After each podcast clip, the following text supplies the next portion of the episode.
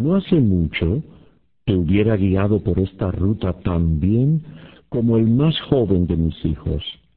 Pero hace tres años me ocurrió el acontecimiento más extraño que le haya sucedido a mortal alguno, o por lo menos a un mortal que haya sobrevivido para arrebatarlo.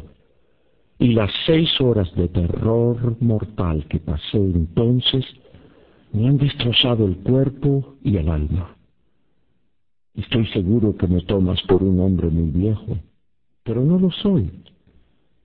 Bastó menos de una sola jornada para blanquear mis cabellos, negros como el azabache, para debilitar mis miembros y para destrozar mis nervios hasta el punto que tiemblo al hacer el mínimo esfuerzo